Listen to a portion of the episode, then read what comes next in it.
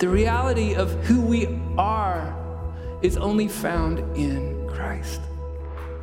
It is chasing Him with everything that we have. God is more concerned with perspective and He's more concerned with purpose. My deepest awareness of myself is that I am deeply loved by Jesus Christ.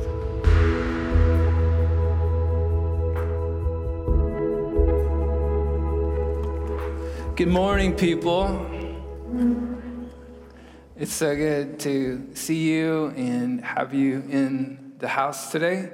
Um, we've got a few in the basement as well. Normally, in the old house in the mushroom, we would yell down into, yell out into the other rooms and down in the lobby.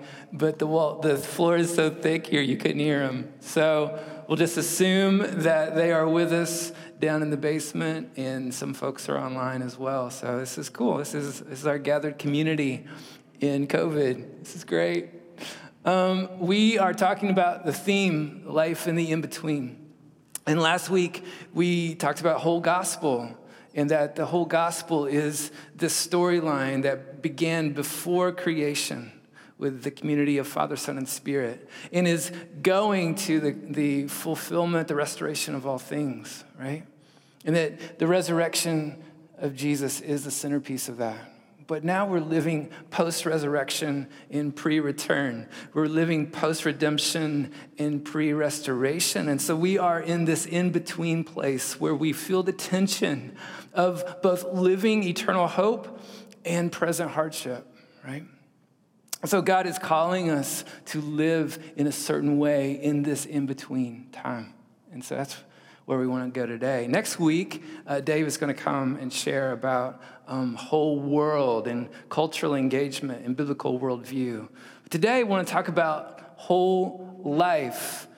In the book of James, which is near the end of the New Testament, he is talking about submitting our whole lives to God, taking us out of the center and making sure that Jesus is the center and that everything is about submitting to his lordship. And he gives an example.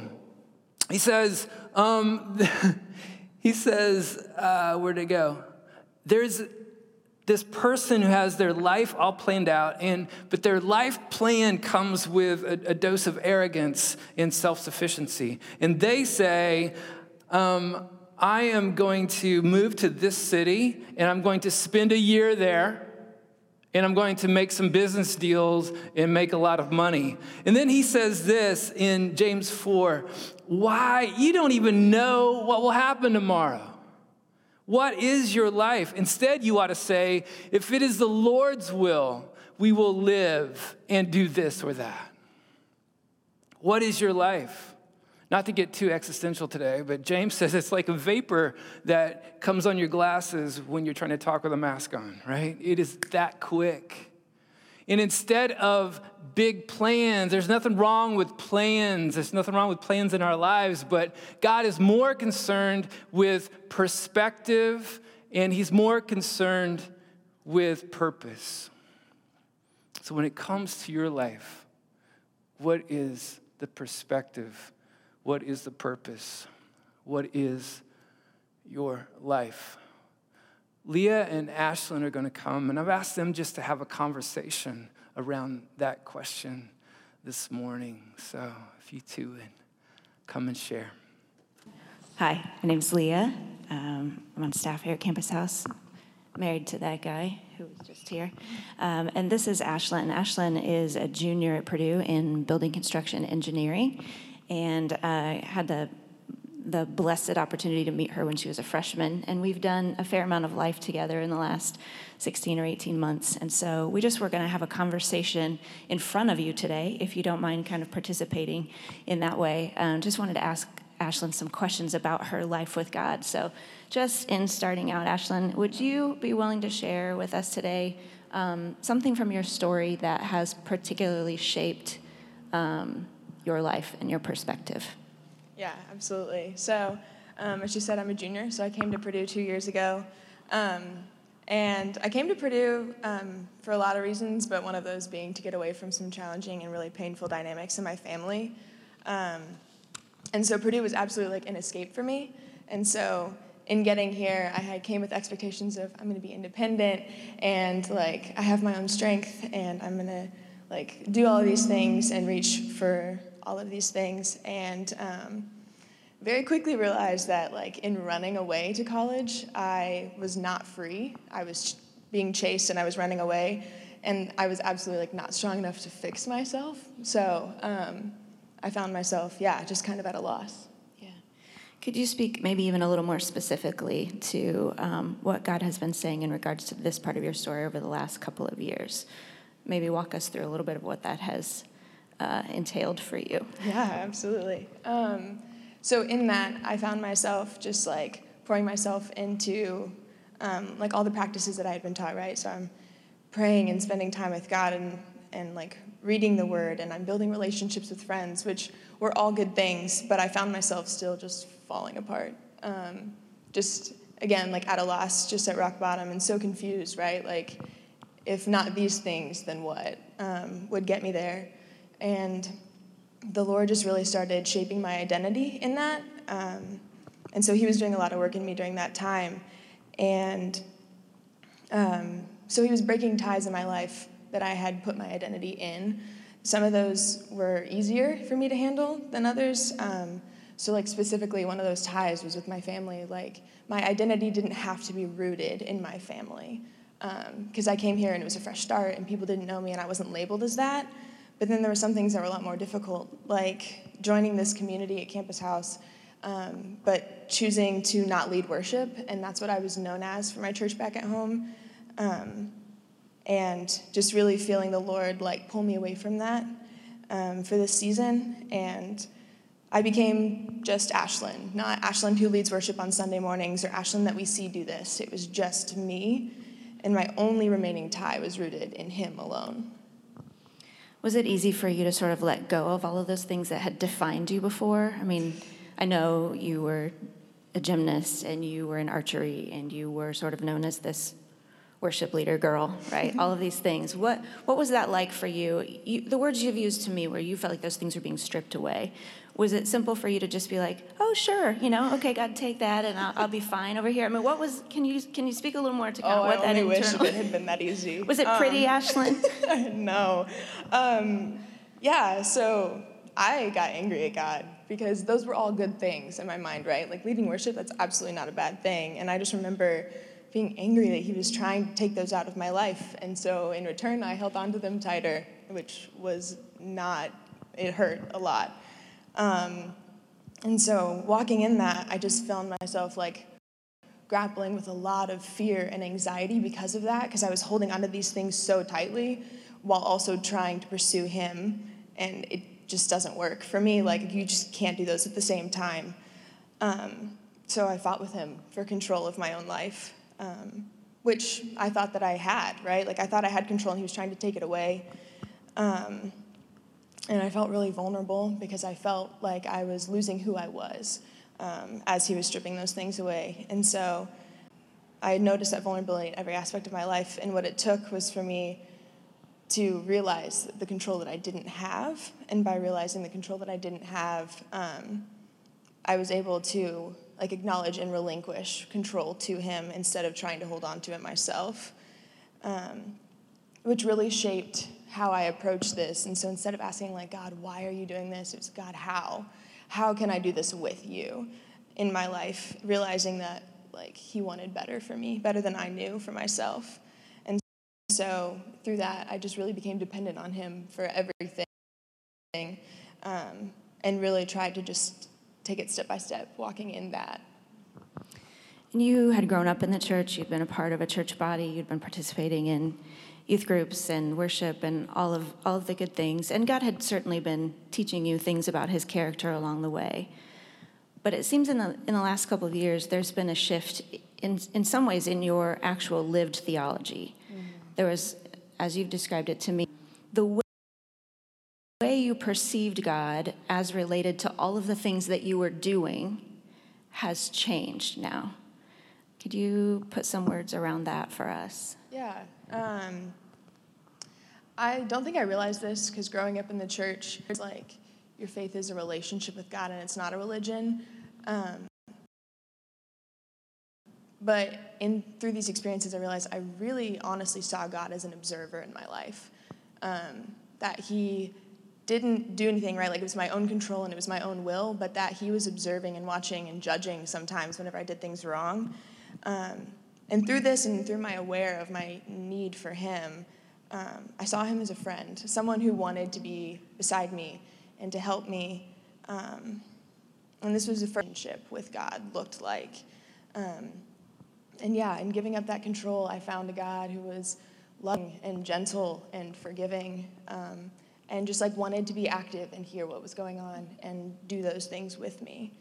Um, I just remember like going off to college freshman year, everyone was telling me like, like go find yourself, figure out what you're passionate about, what do you want to do, um, and I tried that and it didn't work. Um, and it wasn't until I was relinquishing that control and not mustering that up myself, and that I was just walking and chasing Him, that I found who I was and who I like wanted to be with Him. Yeah, so in a sense, your your understanding of God as someone that you needed to please by doing lots of good things Right. shifted, Yeah. and you realized that because of who He was, uh, that secured who you were, right? Because of what did that mean that you stopped serving and you stopped doing things, and, and it was just now this life with you and God, and we're all good, and it's just the two of us, or was there, what what did that look like lived? Yeah, so I had said before, like, I made the decision to not join the worship team. Um, and so I walked in um, through healing in that, I found a way where, like, because of my relationship with God and flowing out of that, like, I wanted to serve, but, like, not serve Him in a way where, like, He requires that of me, but in a way of, like, I wanted to do those things with Him and with my community here. Um, and so I was able to um, like build a lot of relationships and just like um, put God in the center of those. Be a good friend through how God was treating me.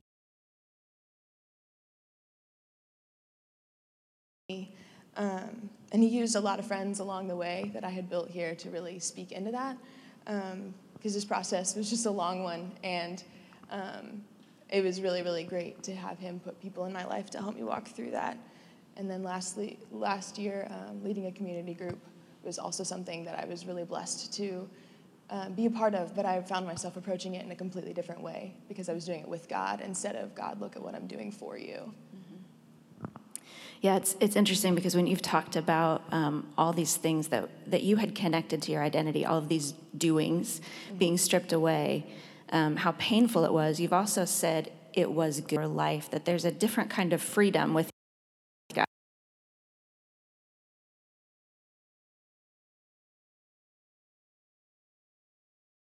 There's just a different kind of freedom than you've experienced before. So this this gospel that went from being one of performance has become actually good news, and um, and I see that. I mean, I see that in your heart as you desire to share that with people who don't know the good news yet. Right? It's like it, there's something that kind of flows out of that, um, out of you to others in a different way now. I think, and I think that will continue to grow and take shape.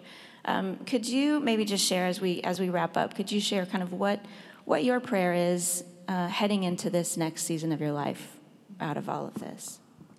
Yeah, so finding that sense of freedom, um, just like being in situations and putting myself in position to be friends and in community with people who aren't experiencing that freedom has been really big for me. And so, um, like walking through that was absolutely like it was a painful process, but the freedom that I get to feel now and that I'm still growing in is something that I want all of my friends and all the people around me to be experiencing. Um, and so I like, I almost can't help um, with my family and walking through that. And I've been trying to um, learn and grow how to love them well. And um, he's bringing healing, but we're not done. So there's a lot of healing still to come. But there's absolutely like a sense of peace because of his presence in that. And so I think like that's just like my prayer for myself is just like God, like how do I love others, like my community here at Purdue and my family, like how do I love them well? And just also spending time praying for them specifically that He would be active in their life. Because it took Him to change me personally before any of those relationships started to change at all. So, yeah. yeah. yeah. Thanks for sharing that this morning. Of course. Yeah.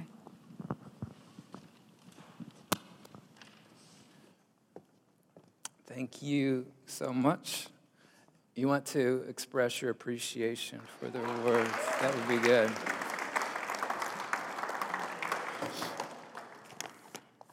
So good. I, I, really, I don't have a lot to add to that except some scripture around it, you know? Um, I feel like the picture of her life that she painted, and, and that's, I mean, if, if Leah made a cake for our son's birthday yesterday, and it has like 2,000 calories per slice, you know? And so that's kind of what this felt like. This is a slice of Ashlyn's life, but it is rich and it is complicated and it is, has all of these layers and all of these textures to it. Um, how do you process that question? How do you work through? Where does your mind go with the question, What is your life? I, I want to just give you a, a, couple minutes to think about that, you know? And um, I, I, think it brings out some other questions. Uh, this is a bowl of real fruit. It's not fake fruit like at your grandma's house. Um, this is real fruit. And if we were a painting class, and all of you were looking at this fruit, you would have a very different painting than you would, right? Like you would be painting grapes and apples, and you'd be painting oranges and bananas, right? I would be having a different perspective than Aaron in the back. And that's kind of how it is when we look at this question of what is your life. And it brings up all of these other questions Joe, thank you. Who are you? Who determines who you are? Who are you in light of who Jesus is? What do you do? What, why do you do what you do? What is the meaning? What is the purpose of your life? How are you to live this life you've been given? And what does it mean to walk alongside others? All of those connections can be kind of boiled down to being and doing, identity and purpose. Who are you and how do you live this life. Ashlyn talked a lot about just the identity, right? Who are you? Where is our identity placed? She said she was trying to find uh, identity through family and through accomplishments and through uh, independence and even through spiritual gifts and church work, through ministry. She said uh, those were good things, but her life could not be rooted in them. And that reminded me of this quote from Kierkegaard. He says, according to the Bible, the primary way to define sin is not just doing bad things, but the, it's the making of good things into ultimate things. It's not just doing bad things, but it's, it's taking good things and making them into ultimate things. He says, in, it is seeking to establish a sense of self by making something else more central to your significance and your purpose and your happiness than a relationship with God. Nothing else can define your identity except Jesus. He's the only one who can name you. Who are you? I mean, if we enter into that question, it takes some vulnerability, right? It means taking off the mask that we are wearing on our hearts and on our minds, a spiritual mask, as you keep your mask on. Thank you very much. I was thinking about mask. In uh, every superhero movie, most of them, they're wearing masks, right? And at some point in the movie, someone says, Who are you? And they say, I'm Batman, or I'm Iron Man, or I'm Spider Man, or I'm Buddy the Elf. And so all of those, except Buddy the Elf, they're mask wearers, right? Thomas, you didn't think that was funny? I can't see your faces. Come on. Laugh with your eyes. But uh, Thomas Merton said, We are at liberty to be real or unreal. We may be true or false, the choice is ours. We may wear now one mask and now another, and never, if we so desire, appear with our own true face. Hmm. But we cannot make these choices with exemption from consequences. Causes have effects, and if we lie to ourselves and to others, then we cannot expect to find truth and reality whenever we want them. Who are you? That's a, it's a bit of a moving target. It's the question that the creepy caterpillar asked Alice in Wonderland Who are you? And she says, I hardly know, sir, just at present. At least I know who I was when I got up this morning, but I think I must have changed several times since then. Brennan Manning says that question invokes, it's a paradox. He says, When I get honest, when I am vulnerable, I admit that I am a bundle of paradoxes. I believe and I doubt. I hope and get discouraged. I love and hate. I feel bad about feeling good. I feel guilty about not feeling guilty. I am trusting and suspicious. I am honest and I still play games. Aristotle said, I am a rational animal. I say, I'm an angel with an incredible capacity for beer. And then he writes this My deepest awareness of myself is that I am deeply loved by Jesus Christ, and I have done nothing to earn or deserve it. I have been seized by the power of a great affection. Galatians 2:20 Paul says, "My old self, my old life has been crucified with Christ. It is no longer I who live, but Christ lives in me. So I live this in this earthly body by trusting the Son of God who loved me and gave himself for me. I do not treat the grace of God as meaningless. The reality of who we are is only found in Christ. We've been brought from death to life. We've been brought from slavery to sonship. We've been brought from poverty to abundance. We've been brought from outsider to insider. We are freed from our fear and our shame and our pride and our idolatry because Christ's sacrifice has brought us out of hiding. Because we are made righteous through Jesus. And so, God, when He looks at you, He sees righteousness because He's looking at you through the lens of Jesus. Isn't that cool? Yes, that is very cool. We've been given, given a new identity. And with that comes a new name. And with that comes the gift of the Holy Spirit, who is transforming us into the likeness of Jesus. We have been adopted in to God's family. Our youngest is going to turn 19 this week. We got him when he was 10 months old and got to adopt him a couple days, a couple years later. And that day, we went to the courthouse downtown Lafayette. We went to the judge's chamber. And the judge said, You know, I, I see so much of just the destruction and the violence and the chaos. I love this. He said, Justin, is going to get not just a new family, but he's going to get a new birth certificate.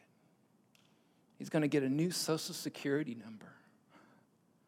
He's going to get a new life, a new name. Romans says we have been adopted into God's family through Christ. We've been given a new family, a new name, a new purpose. So Paul says, Christ lives in you, and the life you now live, you live in and for Christ who loved you, not just the whole world, but you, and gave himself for you. And Paul says in 1 Corinthians 6, your life is now not your own. Because you've been bought with a price. And out of that, our response is therefore glorify God with your life. Which leads to that second a second piece. Who are you and how are you to live this life that you've been given? And the only response, when you get blown away by the grace of God, it's like the only response is, I'm yours. Wholly devoted to God. What does that look like? Well, a couple things. I think it looks like whole life discipleship. It means moving from independence to dependence on Jesus. Again, Ashlyn talked about that was the shift of moving from I don't need, I can do this, it's up to me, to this dependency and the freedom that comes with being dependent on Jesus. Being a disciple means being an apprentice, one who not only walks with Jesus, but takes on the ways of Jesus. It is a life of listening and responding. It is a life of submitting everything to his lordship. And that includes all of the residual stuff from the fall.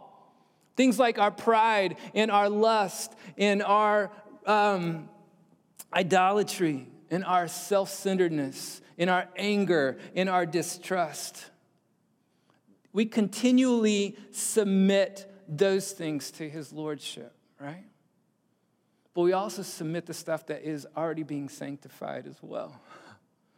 Things like uh, our attitude, in our will, in our relationships, in our gifts we submit everything to Him. It is a life that is shaped by Jesus, the power and the presence of Jesus, for the glory of Jesus. It is a life that bears fruit. It is a life that makes other disciples, not out of some sort of religious duty or achievement based compulsion, but out of sheer love for Jesus. I want my friends in on this because there is nothing else that is life giving. It is all in. It is nothing held back. It is nothing held onto. It is covenantal promise. It is costly commitment. It is chasing Him with everything that we have. Matthew 16 says, Jesus says this if you try to hang on to your life, you're going to lose it. But if you give up your life for my sake, you'll find life. It is whole life discipleship. It is also whole life worship. We are created as uh, integrated beings. so it is moving from this compartmentalized kind of life. I will give God this much, but I will take this much. I'll give him this hour, but the rest of the time is mine. I will give him every area of my life except this one thing that I really want to hang on to. It's moving from compartmentalized Christianity to integrated all life in worship. We are created as integrated beings. We have a mind, we have, uh, we have emotions, we have um, all sorts of systems and complex mental and spiritual things going on in our lives that cannot be compartmentalized or neglected if we are to live whole lives for Jesus. So the psalmist says, May the words of my mouth and the meditation of my heart be holy and acceptable to you. Not just words coming out through a mask, but the actual meditation of my heart, the overflow of my heart Colossians 3 says, Since we've been raised with Christ, set your hearts on things above where Christ is seated at the right hand of God. Set your minds on things above, not on earthly things, because you died and now your life is hidden with Christ in God. When Christ, who is your life, appears, then we'll also appear with him in glory. In the meantime, we set our hearts on things above, our emotions, our passions, what fuels you, your motivation, what you get excited about, your heart, and we set our minds on things above, your ideas, your philosophy on life, your worldview, your intellect, your thoughts, your mind. Jesus quotes the Shema out of Deuteronomy 6. His version is in Matthew 22. This religious leader comes and says, he's trying to trick Jesus. He says, Hey, of all the commandments, what's the most important? Jesus says, Well, boils down to love the Lord your God with all your heart, with all your soul, with all your mind, and love your neighbor as yourself. Everything boils down, everything funnels down, all the prophets, all the law boils down to loving God and loving others. But if you think about it, those two things encapsulate everything about your life. So it's all in. It's all in discipleship, it's all in worship. Christ filled identity flows into whole life discipleship and worship, but it's also in the context of whole life community. Moving from autonomy, just Jesus and me, it's all that matters, just Jesus and me, moves from that to community. I need you. You need me. You need her. She needs you. We are the body of Christ moving together interdependently. You know, Paul talks about you are the body of Christ, and the hand can't say to the, to the eye, I don't need you, and the eye can't say to the spleen, I don't need you. And, and technically, there are body parts that we could do without, right? How many people have had their appendix out? No one. Wow. Wisdom tooth? Okay. You can live without your wisdom tooth, right? We are interdependent. But I was thinking about when I was little, we had encyclopedias, and you don't know what that is, but there used to be books. Used to have books. And in one of those books, it was all of about the body, as anatomy. And there were these transparent pages that had all of the, the systems. Does anybody know what I'm talking about? Yeah, thank you. So you had this circulatory system and you had the nervous system, and you laid them on top of each other, and the muscular system and the skeletal system. And all of those had to be present for there to be actual life. So it's not just a hand saying to the nose, I can do without you. It is, we are interconnected, we are interdependent we move as the body of Christ. And so each one of you brings something to the proverbial table. Each of you has not just this purpose for your life. It's not just a purpose driven life for you, it is a purpose driven life in community with other Jesus followers, right? So, we looked at 1 Peter last week. Here's a really cool verse out of chapter 4, verse 10. Each should use their gift to build up the body of Christ, faithfully administering God's grace in its various forms. He says, if you speak, speak the very words of God. If you serve, serve with the hands of God. If you do everything for the glory of God, there is an interdependency. Wholly devoted to God, wholly devoted to one another. Who you are in Christ, in the fullness of Christ, spills over into everything that. It's not just what you do, but it's how you do it and for whom. I was reading through Peter's letter again this, this week, and he has all of these little phrases about who you are. And then he has all of these phrases about how we are to be. Let me, let me just read that list to you really quickly. He says, and I'll give you the references later if you want. to. We are free, but we are also servants of God. We are called out of darkness into his wonderful light. You are a spiritual house. You are a holy priesthood.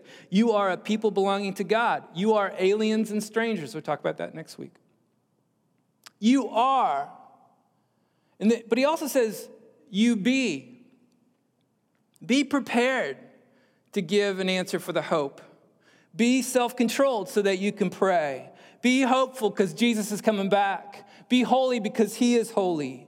Be obedient, be clear minded, be loving, be sympathetic, be compassionate, compassionate, be humble, be hospitable. All of those things funnel down to be like Jesus. And we be, we come like Jesus when we are with Jesus.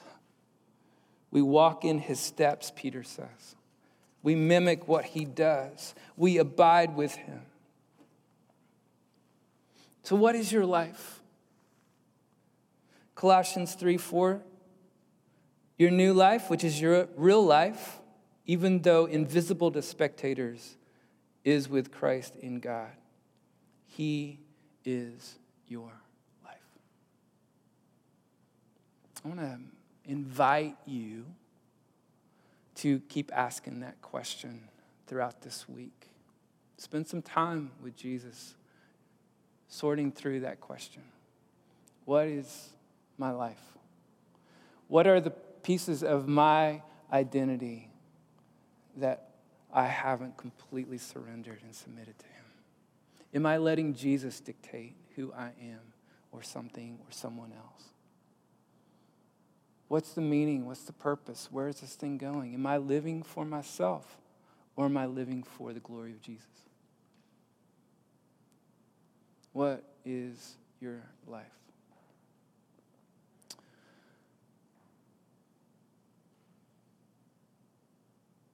Ralph, you want to come and lead us in one more song? I want to, as he, he's coming, I want to um, read one more quote to you.